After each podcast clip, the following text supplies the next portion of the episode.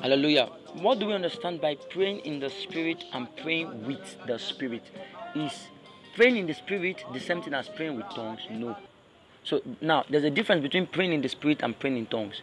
When you pray in the spirit, you are praying as led and directed by the Holy Ghost. You are praying under the influence of the Holy Spirit. That means you are empowered to pray because naturally speaking, if you don't pray in the spirit, if you are praying in the flesh, you are not praying. Are you getting it? So praying in the spirit means praying the mind of the Holy Spirit, praying as led by the Holy Spirit praying under the influence and authority and direction of the Holy Spirit. So it does not necessarily mean you are praying in tongues. You can pray in the spirit in different dimensions. I can pray in my understanding. I can also pray in tongues. Are you getting it? So, but what it means is that when you pray in the spirit, you are praying as directed by the Holy Ghost. Are you getting it? I'll be using a scripture, but I just want us to understand it now. See, praying with the spirit and praying in the spirit is different. If I say I pray in the spirit, that means you know there's a level you pray, and you get to that point whereby you have been overshadowed, controlled, and influenced by the Holy Spirit to the extent that you you are no longer conscious of your environment. At that moment, you are praying in the Spirit. You are not conscious of your environment. You don't even know what you are praying, but you just discover that you are directed by the Holy Spirit to pray some prayer that are selfless. These prayer are not selfish. They don't have a selfish motive, but they are influenced, strictly influenced by the Holy Spirit. You can do that in your understanding. You can do that in tongues. So praying in the spirit is different from praying in tongues. Now, what is praying in tongues? Now, many people say praying in tongues is when you pray in order, um, when you um speaking, you communicate in other people's language. Like um, they were talking about the book of Acts, chapter 1, verse 8, the upper room, the experience of the upper room, and in Acts chapter 2, verse 4 that disciples pray in order to, in, in, in, in the spirit that um, they were able to speak other people's language and other people were able to um, understand them. Now listen listen carefully. That is not praying in the spirit that is praying in other tongues. What happened in the upper room was praying in other tongues. There were so many experiences that the bible did not really explain. But listen praying in other tongues is when you are communicating by the help of the Holy Spirit, you are communicating somebody else's language. You are communicating somebody else's language, a language you don't understand by the help of the Holy Spirit. That is praying in other tongues. It's different from praying in tongues. Are you getting it? So I will give you a biblical backup now of what it means to pray in tongues. Are you getting it? Now let's look at um First Corinthians chapter 14, verse 14 to 15. Paul wrote, he said, For if I pray in, if I pray in, if I pray in a tongue, my spirit prays, but my understanding is unfruitful. Are you getting it? He said, But if I pray in a tongue, my spirit prays, but my understanding is unfruitful. Now, I want us to understand this carefully. Now, he said, If I pray in a tongue, my spirit prays. My spirit prays. Now, you must understand that there's what we call the spirit of man that resides in a man. And the Holy Spirit resides in the spirit of man, that is in the conscience realm. Now, the conscience is the seat of the Holy Spirit. Now, the spirit of man is is in three dimensions: the conscience, the intuition, and the communion. Are you getting it? Now, what Paul was saying is that if I pray in a tongue, my spirit prays. What was saying is that anytime I pray in tongues, anytime I activate the language of tongues, I activate the vehicle of tongue. Are you getting it? I activate my spirit to pray in line with the spirit of God inside of me. Anytime I pray in tongue, I allow the spirit to pray with me. I engage my spirit and the spirit of the Holy Ghost to pray in accordance to the Spirit. So now, that means it is possible for you to pray in the, um, with the Spirit and not pray in the Spirit. Mm. Now listen. Apostle Paul was saying that if I pray in tongue, my spirit pray, but my understanding, my spirit, my spirit.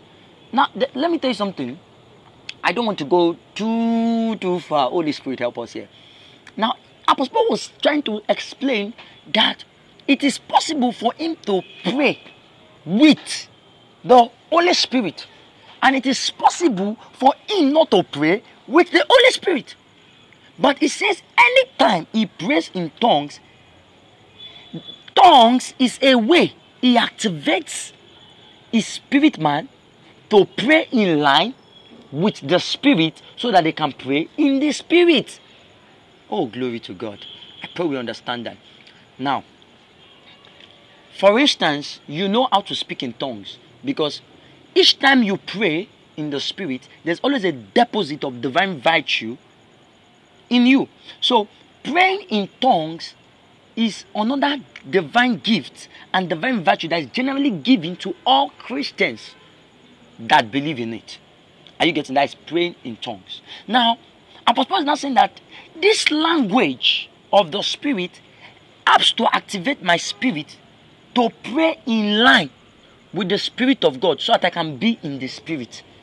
Now, that means Apostle Paul was trying to say that for him to pray in the Spirit is he needs to activate the power of tongues to agree with the Holy Spirit for them to pray in line with the Spirit of God. That means he needs to agree, his own spirit needs to agree with the Holy Spirit so that they can pray in the directions, in the dictations of the Spirit of God. So he needs the Holy Spirit to pray in the Spirit. But for him to pray in the Spirit, it's not just the Holy Spirit that will pray. His own Spirit and the Holy Spirit needs to agree together to pray in the Spirit. Oh, glory, Mama Leader Broto Shatter. Why don't you just go ahead and pray in the Holy Ghost? Are you getting it now? So, so tongues is a vehicle that helps you to activate your spirit man and allow your spirit man to agree with the Holy Spirit so that you can be guided, directed, and influenced by the Holy Spirit to pray in the Spirit. Are you getting it? Now that's take us to the scripture that says the Spirit prayed on our behalf with a groaning that cannot be altered. Are you getting it? So what he's trying to say there is that each time we allow our spirit man to agree with the Holy Spirit to pray, then we begin to groan. We begin to pray with a groaning that cannot be altered. That means at this point in time, we have moved. We have moved from just saying the language of tongues. We've now gotten into a level whereby we don't even understand what we are saying. At that moment, our own understanding, that is our soul, is unfruitful. It does not even understand what is happening. At that moment, we are now spirit conscious. That means we are now directed by the Holy Ghost per time to pray the mind of God. We're not influenced. That means at that moment there is no dull moment. There is no weakness. There is no, we are high in the spirit. We've gotten to that realm of Gosha where we are high. We not pray. Then we cannot stay for seven hours, eight hours, ten hours, and we do not even know that we've prayed. That is praying in the spirit. So I can also achieve this same result without praying in tongues without using tongues as a mechanism. So tongues is a mechanism to pray in the spirit, but tongues is not praying in the spirit. Are you getting it? You can be praying in tongues. That's, those things are just virtues that have been stored. They are spiritual language that have been stored in you over time. But that does not mean you are praying in the spirit. Though you are trying to activate your spirit man. That's why you see that whenever you pray in tongues, it's like if your spirit man is dull, whenever you start praying in tongues, your spirit man is what? Is like um, charging up. It's charging up like a generator. When you are whining, um, when you are trying to whine a gen or you are trying to start the vacuum, you hear vroom, vroom, vroom, vroom. Then it starts. Now it's like you're trying to start the spirit man so that it can connect with the Holy Spirit to engage in the spiritual exercise of prayer. Are you getting it? So when you speak in tongues, at that moment, it does not mean you are praying in the spirit. You are only kickstarting your spirit man within to agree with the Holy Spirit to pray in the spirit. Are you getting it? So now when you're not getting to the spirit, you are now groaning. At that moment, it is beyond tongues. This one is beyond tongues. I can't just explain. It is beyond tongues. It's a realm where you get to. You now feel the presence of God. It's not as if you are talking to a friend. It's not as if you are lost. Are you getting it? Do you not even understand what you are doing again? This time your tongues will change, everything will change. You just discover you are communicating, you are communing. That is koinonia, but you don't understand what you are doing. You can't say you are speaking in tongues, you can say it is called groaning in the spirit. Then, this a mechanism. But I can also achieve this same result without praying in tongues. During the um or the ancient times, most of our fathers didn't pray in tongues, but they prayed in the spirit. Are you getting it? So that is the balance. They prayed in the spirit. How? They allow the Holy Spirit to direct them on what to pray. And they use words to pray. Are you getting it? They use normal um, uh, words of their understanding to pray. And they also get the same result.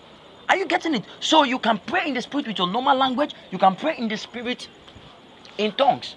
So that's why the Bible says in Ephesians chapter 6, verse 18, that we should pray in the spirit always.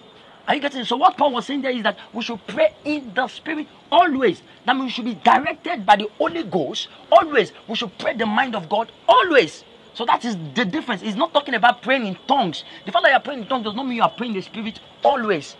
It's an IRA. Are you getting it? So that we can understand this. That is why I took time to explain. God bless you.